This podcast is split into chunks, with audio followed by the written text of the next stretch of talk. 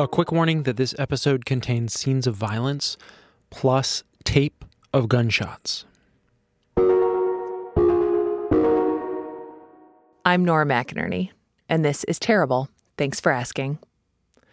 I am a holder of some unpopular opinions. I don't generally make it a habit to dislike things for the sake of disliking them or to just like crap on things that people like, but I'm about to, okay? There are a couple things I don't like that millions of other people like. Number one, football, the sport. Number two, The Big Bang Theory, the TV show. I will say this if you need a laugh track to tell people to laugh, it's probably not funny. Three, guns. Perhaps a stance that is more divisive than not liking the Big Bang Theory. I just don't get it, but you know, I know that a lot of people do. A lot of people really love guns, and a lot of people really hate guns. It's just like the Big Bang Theory. I will admit, I know nothing about guns other than they are a thing that is used to kill things. They are a thing that some people use for sports or just because they like them. Some people just like them, they just enjoy them. Regardless, like football, like the Big Bang Theory, I just don't get it. Guns are kind of a hot topic right now in the USA because we have this thing here that just keeps happening where people take guns and then use them to kill a bunch of other people. We call them mass shootings. The FBI has a definition for mass shootings. They say it's a single incident where more than four people are shot or killed, aside from the shooter. And there have been so many here that we just sort of tune them out, kind of. The mass shooting news cycle goes something like this Step one, mass shooting. Step two, we all yell about it on the internet. Step three, politicians and experts get on TV or on Twitter and offer some thoughts and prayers. Step four, something new happens to distract us and we just kind of move on. But a few weeks ago, there was a shooting at a school in Florida and we aren't moving on. It's not going away and that's good. When we have had our say with the government, and maybe the adults have gotten used to saying it is what it is, but if us students have learned anything, it's that if you don't study, you will fail. And in this case, if you actively do nothing, people continually end up dead. So it's time to start doing something. Teenagers like Emma Gonzalez, who you just heard, are standing up to say that they've had enough because there have been a lot of mass shootings. They've impacted a lot of people. They're a part of so many people's stories. And this is one of them. This is one story about one couple in one mass shooting. On Thursday, September 28th, 2017, Kelly was driving to Las Vegas with her boyfriend, Steele.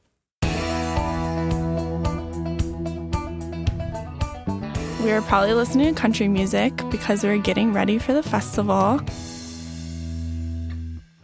The festival they're talking about is the Route 91 Country Music Festival. Kelly and Steele are on their way from just outside of Los Angeles, where they live, to the Mandalay Bay Casino on the Las Vegas Strip. We were probably listening to each of the people who are going to perform because my boyfriend is very, very into country music and I am a country music newbie. So kind of just listening to music, and we're good road trippers together, I would say. Kelly and Steele were college sweethearts. They'd been dating for three years at this point, and they were really excited for the Route 91 festival. This is one of two major country music festivals for country fans on the West Coast. So it's an event. I didn't know what to expect, to be honest. Um, we always go to concerts. That was something we did all the time. So um, I was really excited for the concert. And um, I was excited because it was my birthday on the following Monday. It was a big birthday, too. Kelly was turning 25. It was a big deal. I, I wasn't very excited to turn 25. Right? It feels like, oh, shit, now I cannot deny that I'm an adult. Yeah, turning 25, I was like, oh man, I need to figure my whole life out. 24 had been a good year for Kelly. She and Steele had traveled to Europe together. They had moved in together. They had bought a vacuum together. Very serious. And now they were going to a country music festival to celebrate her birthday. It was exciting just to know what was ahead and to know that we were going to be in Vegas, which I was excited to dance and sing and drink and all of that. Kelly and Steele arrive at their friend's apartment. Sean and Tina live about 15 minutes from the strip. And after they arrive, everyone just crashes, goes to bed because tomorrow, the party begins. That first day, Friday, they got there early. And by early, I mean noon. They are 24. I just walked in and I'm going to tell you this, but we had like alcohol in my boots and I don't know, security was just like really lax. And that was something we noticed like the first day. Route 91 is a big festival. It's outdoors and it's just across the street from two big casinos with hotels that look down over the area. 22,000 people were there to watch three days of music. There was a big main stage. There were shops with belt buckles and big cowboy hats. And Kelly and Steele were ready, specifically in the outfit department, which sounds maybe a little superficial, but she's 24, and this is what she imagines will be the most memorable part of her weekend away with her boyfriend her amazing outfits. Day one. I was wearing my cowboy boots, these brown cowboy boots, and some light blue denim cut off shorts, and a like collared tank top shirt that I had tied. Day two. I'm wearing an off the shoulder red flowery dress with actually, I was wearing some high heeled booties with it. Ooh, I love it. High heeled booties. Day three. Sunday, October 1st. I'm wearing black cutoff shorts. I'm wearing my um, cowboy boots again. And I'm wearing a black tank top with a plaid flannel tied around my waist. For Steele's last day of the festival, he had selected a t shirt, jeans, and a pair of running shoes. For the final day of the festival, Kelly and Steele and their friends find a great spot right up front, about 25 feet from the stage. This is a good spot. They're so excited. Kelly does what people do at shows she takes out her phone. She takes out her phone and records a short video to show off where they are. The video shows the Mandalay Bay Hotel rising above the right side of the stage area, facing the crowd. People are packed in close. Kelly spins around, and at the end, Steele pops into view. It's just a not special video shot from a cell phone. I'm really happy. I'm still like having a good time and we're singing and Steele knows all the words to every song, so he's having a good time. At around 9:40 p.m., the headliner took the stage. Jason Aldean. He's the one that everyone is really excited to see. And you guys are close to the stage, so is it Mm-hmm. like super loud for you? Are you singing? Um, yes, I'm singing. um, it is very loud, thank God, because I can't hear myself sing then. Um, but yeah, it was it was pretty loud. And so then what did you hear? So he was probably three songs in, and I heard this like popping almost. It sounds like um, almost like a firecracker going off. Um, it's, it was kind of like a, a loud pitch, sharp, like pop. It went like pop, pop, pop. My heart dropped immediately. Like from the first sound I heard, I 100% knew what it was. And everyone stopped, and this guy next to me turned to me and he looked at me and he was like, It's not what you think it is. And I just kind of looked at him like, I think it's exactly what I think it is. But in that moment, you don't want to overreact if it's not. but in my heart I I knew what it was. And he looked at me and he was just like, "We're fine." It was just like firecrackers. And I was like, "I don't think so." And I looked at Steele and we both just looked at each other like we didn't move, like we just looked at each other and just kind of stopped. Twitter user Luke Broadlick was there that day, also filming on his phone. And he filmed this moment, and it becomes obvious it's clearly not fireworks.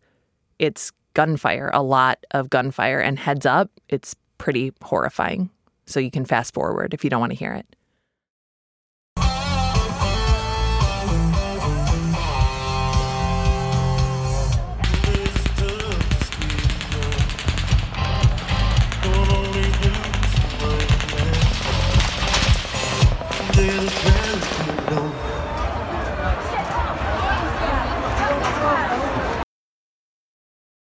It was like it was like a warning almost like it was a couple and then stopped for like 10 seconds and then and then it just went and it was just like a constant and we all ducked Kelly dropped to the ground and Steele hovered over her, shielding her.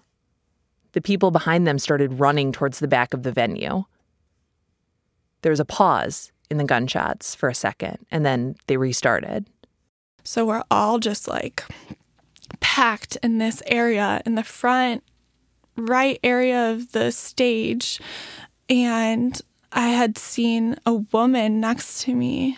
I think she got shot in the arm or something, and she fell to the ground. And um, I didn't even know what to think. Like I I didn't even know what to do. I just like looked down at her and she was screaming and I couldn't see where she got hit.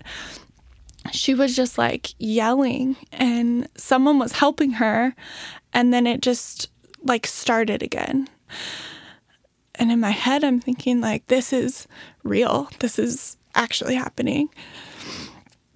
And it's just like the repetition of it and how loud it was was like I'll never forget that sound ever in my life. And then it paused and Steele was like, Kelly, get up, Kelly, get up. And someone was like laying on my leg. And so I couldn't really get up. And this woman was like, honey, you need to get up or you're going to get trampled. And Steele was like, Kelly, get up, get up. And so he was like pulling me. And we just started like sprinting.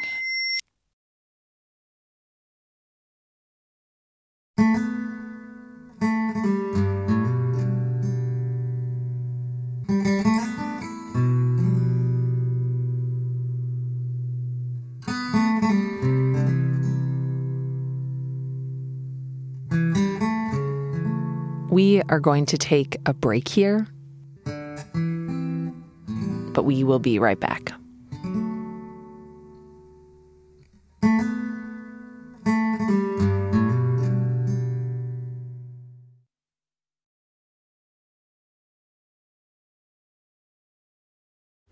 Hi, it's Nora McInerney. Did you know that in addition to having this podcast called Terrible Thanks for Asking, I have a book, a memoir from HarperCollins called It's Okay to Laugh, Crying is Cool Too? I feel like you'll like it. More than Lisa D, who gave it two stars. No hard feelings, Lisa, but why? My book is a memoir of falling in love with my first husband, Aaron, and then him dying of brain cancer. Spoiler! He dies right at the beginning, so I wouldn't be too shocked. You know, it's a it's a love story. It's called It's Okay to Laugh, Crying is Cool Too, and you can get it at bookstores and online on the internet.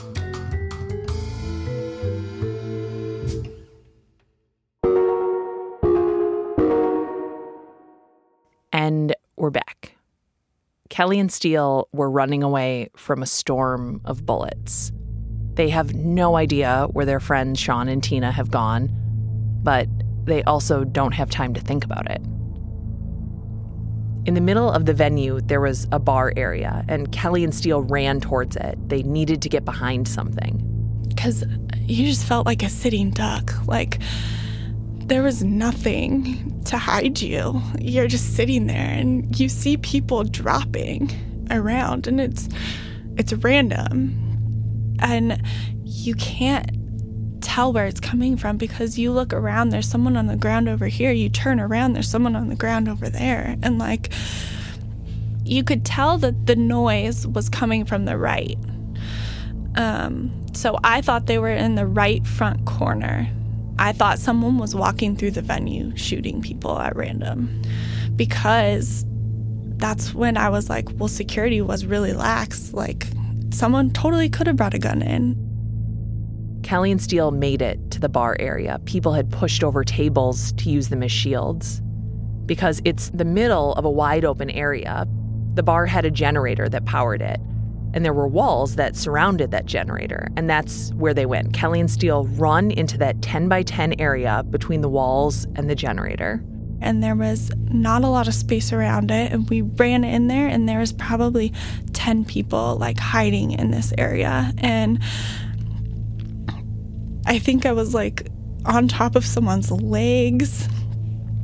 Um, there's a couple to the left of me, and that was pretty much when, like, I thought I was gonna die. Like, I kind of came to the realization that there was no way that we were gonna get out of this situation. And we're sitting there and I'm crunched like almost in child's pose like but holding my like holding my head and like on top of these other people and Steele's like Steele's shielding me and he's he's like on top of my back and so the whole time I'm just thinking like he's exposed and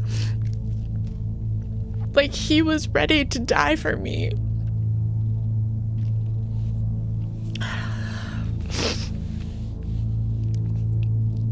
I still thought we both were gonna die.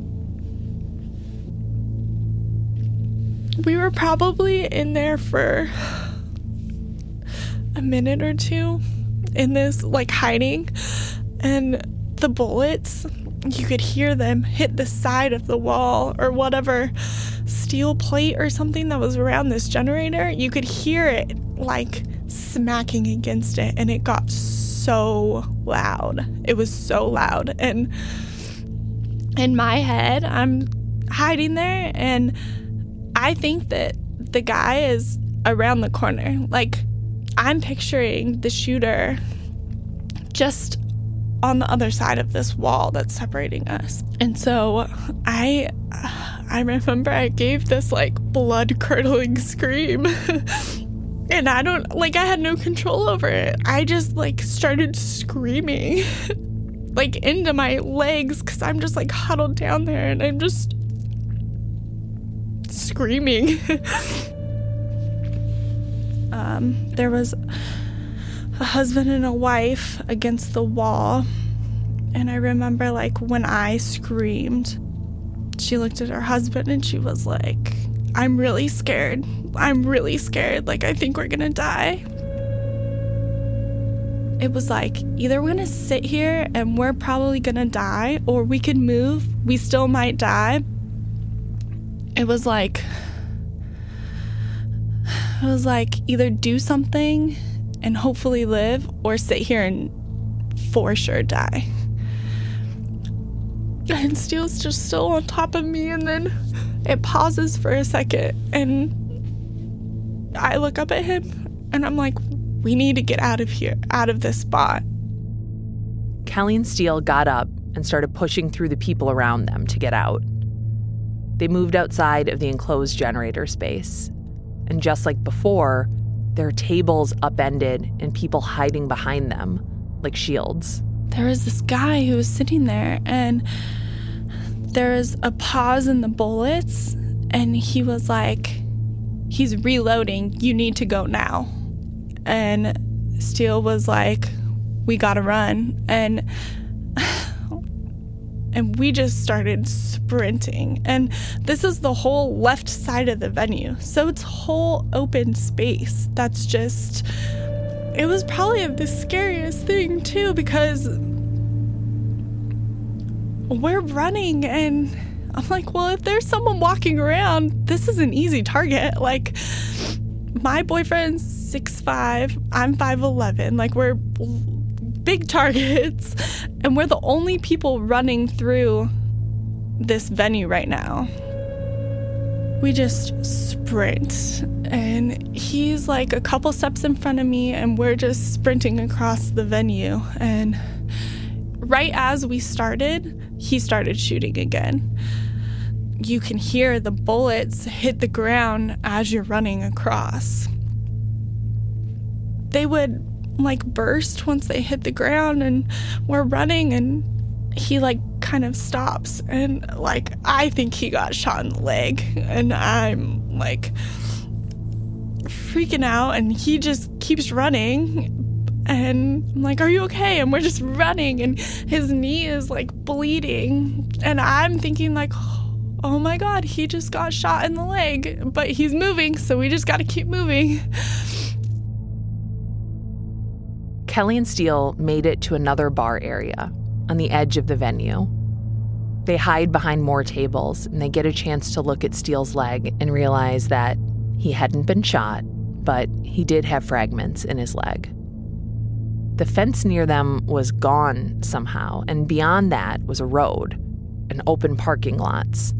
They still didn't know where the shooter was, but that area felt like if they could just get to it, they'd be moving towards safety. As we were running out, um, you could see people like grabbing people who are wounded, like putting them over their shoulders and running out. Um, I saw this woman, she was completely limp. I don't even know if she was alive, but this man was just like, she was just on his shoulder and he was just running with her. As we sprinted across the left side of the venue, like you could see people on the ground and like you just you knew that they were dead.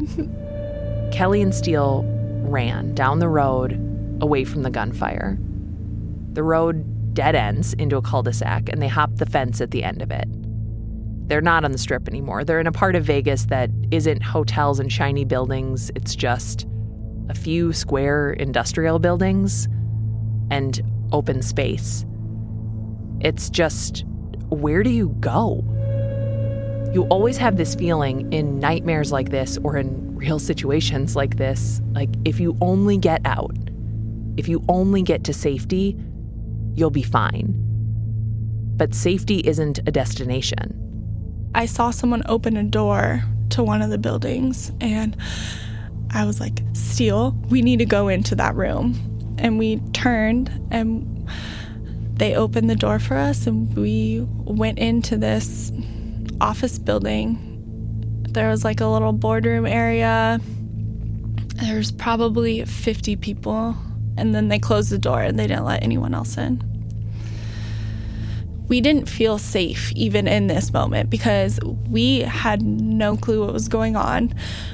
So it's like you feel a tad bit better because you're in this building, but then who knows? Like, what if they set up bombs? Like, and I know that's drastic, but like in that moment, you're like, well, what if this is a full blown. It doesn't sound drastic at all. I mean, you just were at a concert having like the time of your life, and then. yeah. At this point, do you have any, like, do you have your phones? Are your phones working? Yes. Steele and I walk straight to the very back we actually go into the bathroom, and the bathroom's like a two stall bathroom with like two sinks. Um, there's probably five people sitting in the bathroom right now, and we walk in and we sit down, and we're just sitting there, and we're both just, I. Th- we just like calm our bodies a little bit because there's so much adrenaline and we're just both telling each other we love each other and then we call our parents.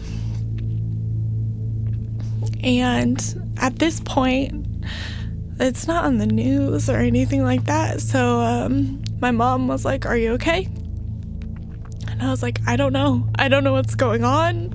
We're safe, like at this moment, but I have no clue what's happening. Like, I still feel there's a possibility I could die. One of the other people in the office space is an off duty officer with the Las Vegas police.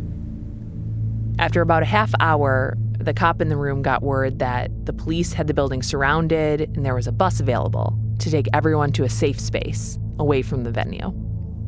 But when they get outside, there were no cops, no bus. So they start running again, east again, away from the shooting. And they hit the back of McCarran International Airport, which is just a few blocks from where they started. And it was kind of a dead end, and we're like, what are we gonna do? Their car was still at the Mandalay Bay Casino in the direction of the shooting. So they did what you do. I called a Lyft. a Lyft. She calls a ride share. So little time has passed since the shooting started that this driver doesn't even know what's happening. He just knows cops have blocked some of the streets, which is, it turns out, what that cop in the building had meant when he said cops were surrounding the building. He meant there are cops nearby the building. This driver, though, has hit a roadblock. The little dot on her phone where you can track your driver, it's stalled. He calls me, and on the phone, I'm like, I can see where you are. Don't move. Like, we are coming. Please do not leave us. We're two minutes away. And he's like, okay, um, I'm gonna stay on the line with you. And I was like, please, okay, yes, like we're coming, we're coming. And I saw him, and he's like, Kelly? like, yes. and we get in the car, and the minute Steele and I got in the car, we both broke down. Like, we. we knew we would be okay at that point. I felt way safer. Like I knew it wasn't over, but in my head, I was like, oh my God, I can't believe that someone just picked us up.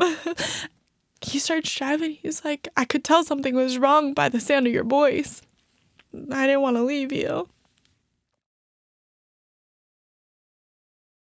During the Lyft ride, they get in touch with their friends Sean and Tina. Sean and Tina had gotten out of the venue right away, and they were at the apartment waiting for Kelly and Steele. We like compose ourselves and we walk into the apartment, and Sean and Tina had closed all of their blinds and they were just sitting there and we like hugged them and we are crying and we are so happy that they were okay. Kelly took out her phone. People had seen the video she'd taken earlier, the one that showed the hotel and the stage, and the concert, and all those people, and they'd started reaching out. And like now I'm like, oh my God, that is like such a crazy video now to think about because it was like, that's where he was coming from. This is the whole stage. This is the crowd we were in. This is where we were. And like, who in that video is still alive? Yeah. I, yeah. At the apartment, they turn on the news and start to hear reports about what happened. It started out saying two people were dead, and then more and more. What we know now is that at 10:05 p.m., as Jason Aldean was partway through the song When She Says Baby, a 64-year-old retired accountant named Stephen Paddock used a hammer to break out two windows in his hotel room on the 32nd floor of the Mandalay Bay Hotel, across the street from the concert. Surrounding him were 23 rifles. Many of those were outfitted with high capacity magazines and so called bump stocks. Those are the things that make a semi automatic rifle fire like a machine gun.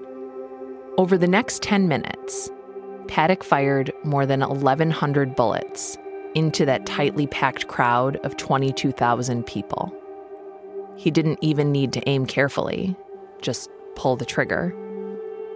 When he ran out of bullets in one gun, instead of reloading, he would just pick up another one. Those pauses that Kelly and Steele kept experiencing, that was him picking up another gun. When police finally made it into his hotel room, they found Paddock dead on the floor from a self inflicted gunshot wound. Before he died, Paddock killed 36 women and 22 men. Of those 58 people, 51 were killed by a single bullet, shot indiscriminately from above. 422 other people were hit by bullets but did not die. In total, 851 people were injured during the attack. We didn't get hurt. Like we had cuts and like bruises and all of that, but we didn't get shot. We didn't die. We didn't have any inner injuries and there was people around us who died. That was overwhelming. Um, it's like why them and not us? It's hard to come to terms with it.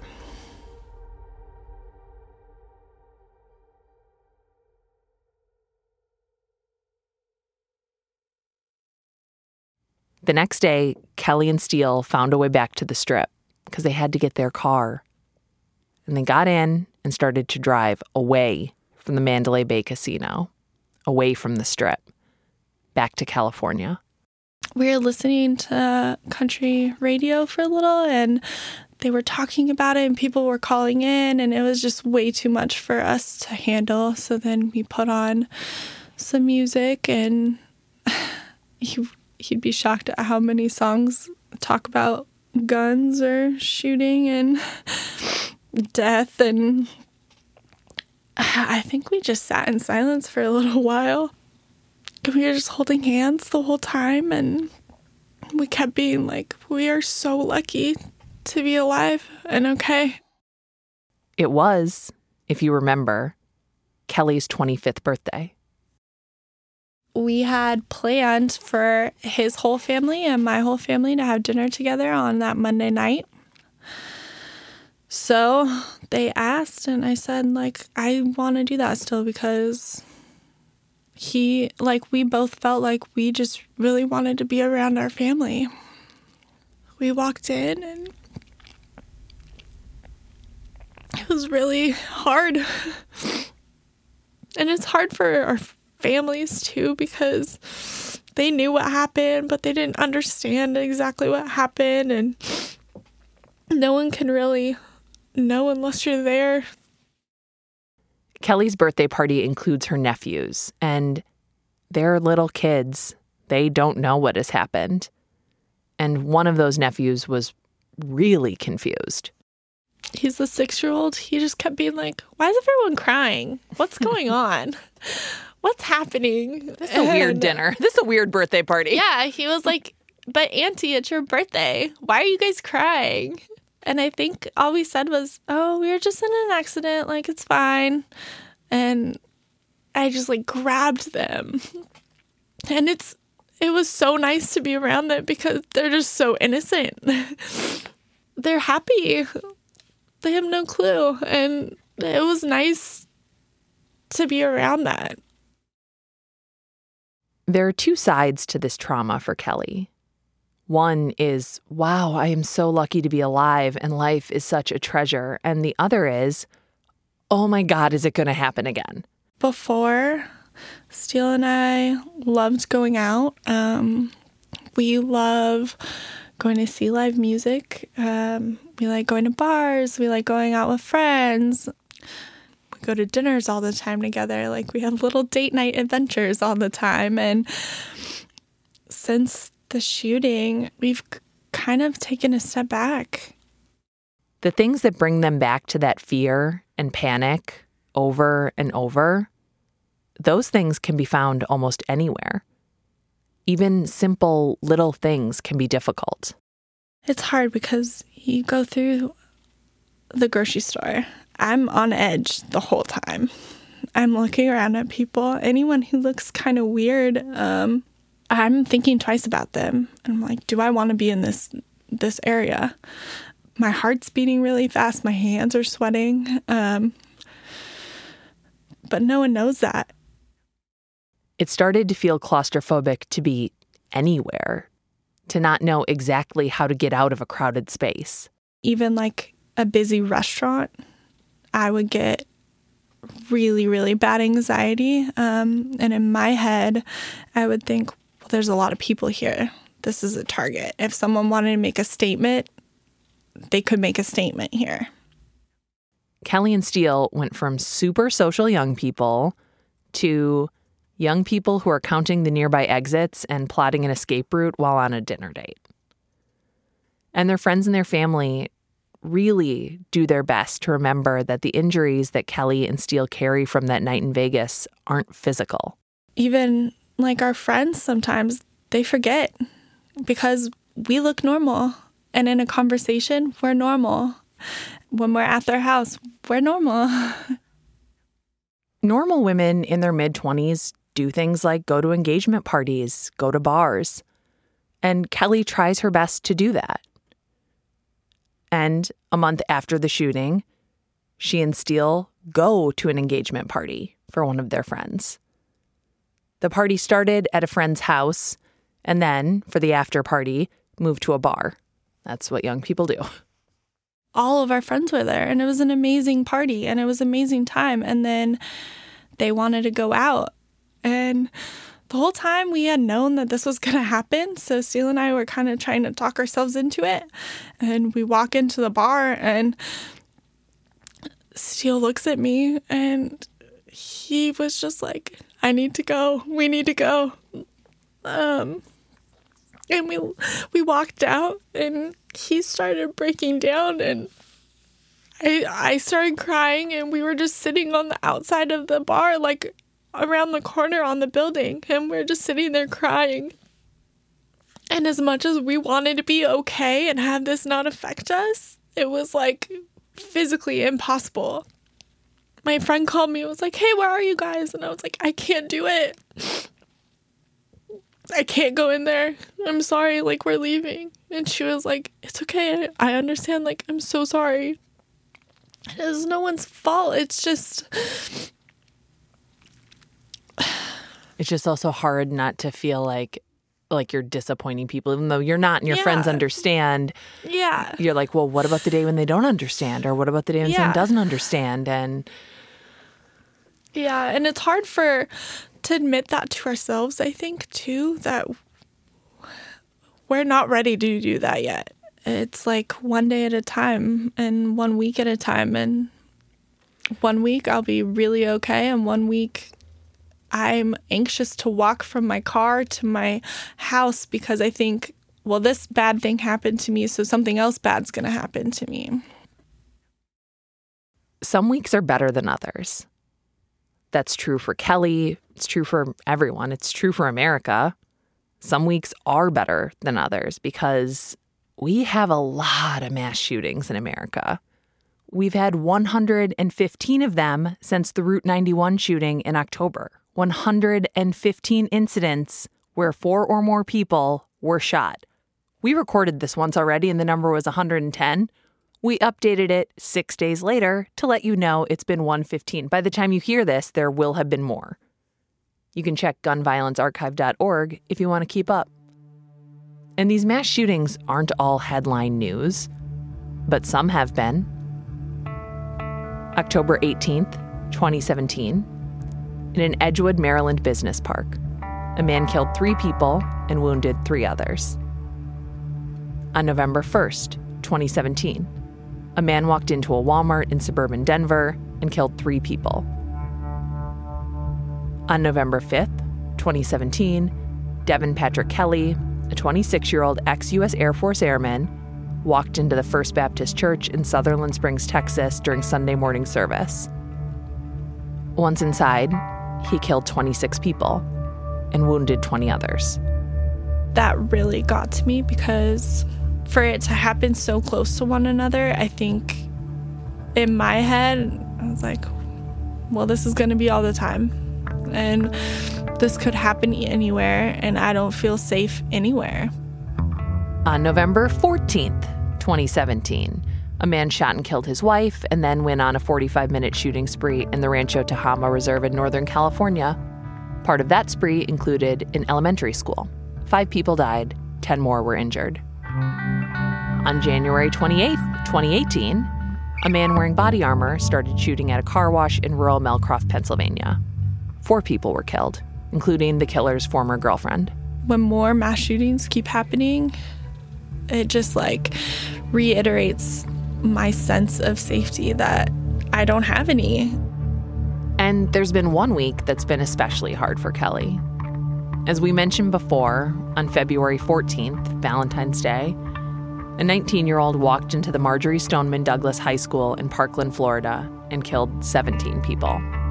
I was actually having such a good week before that happened. I was feeling very confident. I was thinking that I was I had this moment where I was like, I, I think I can get through this.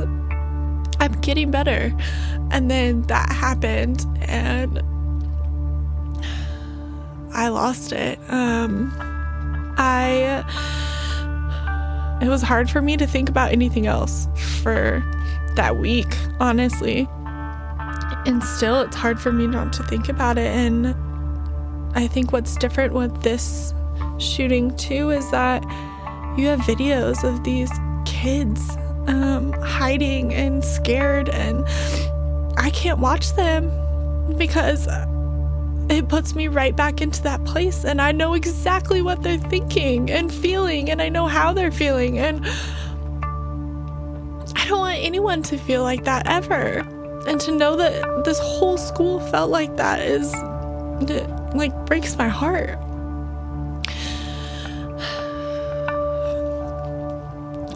Just hard to know that shootings are commonplace now. People just expect it.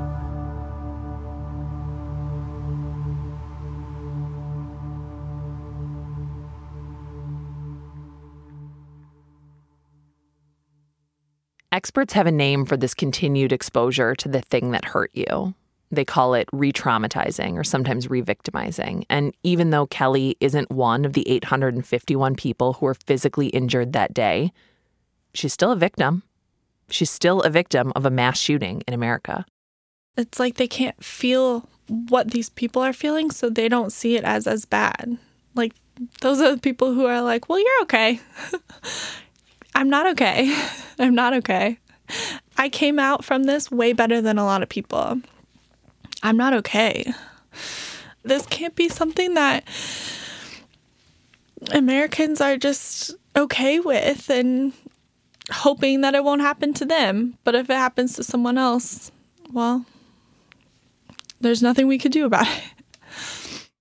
I have never been in a mass shooting or any shooting, but I know what it's like to go through something hard and I know what it's like to feel like nobody gets it because it didn't happen to them.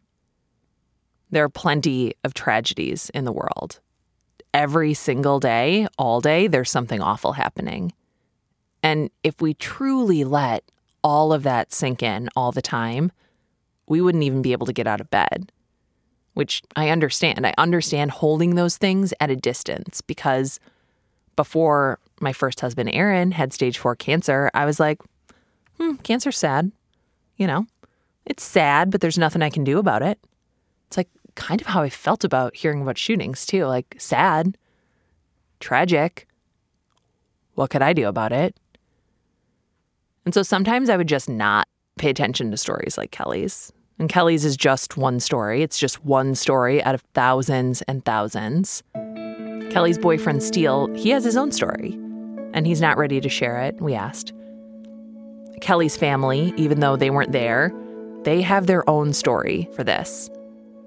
The friends and family of the people who died that day have a story. Jason Aldean has a story. That Lyft driver, he has a story. Every time there's another shooting, there will be more stories, thousands more stories from people who are doing ordinary things, having an ordinary day or even a really good day. people who never thought that the statistics that we use to argue on the internet, that politicians offer their thoughts and prayers about, that any of that would include them or the people they love or the people they were picking up in a Lyft. And these people don't get to move on to another headline or another news cycle because it's not just another story, it's their story.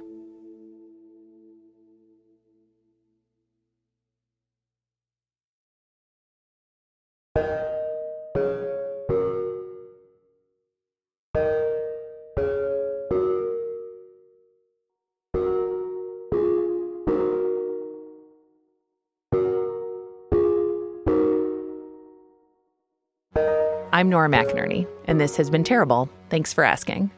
Hans Buetow is our senior producer. Our intern is Muna Sheikh Tracy Mumford is an angel. Tracy listened to this episode, gave us fantastic notes. She always does, even when she's busy, which I highly appreciate because she's basically like, Yeah, I'll do your job too. Thanks, Tracy.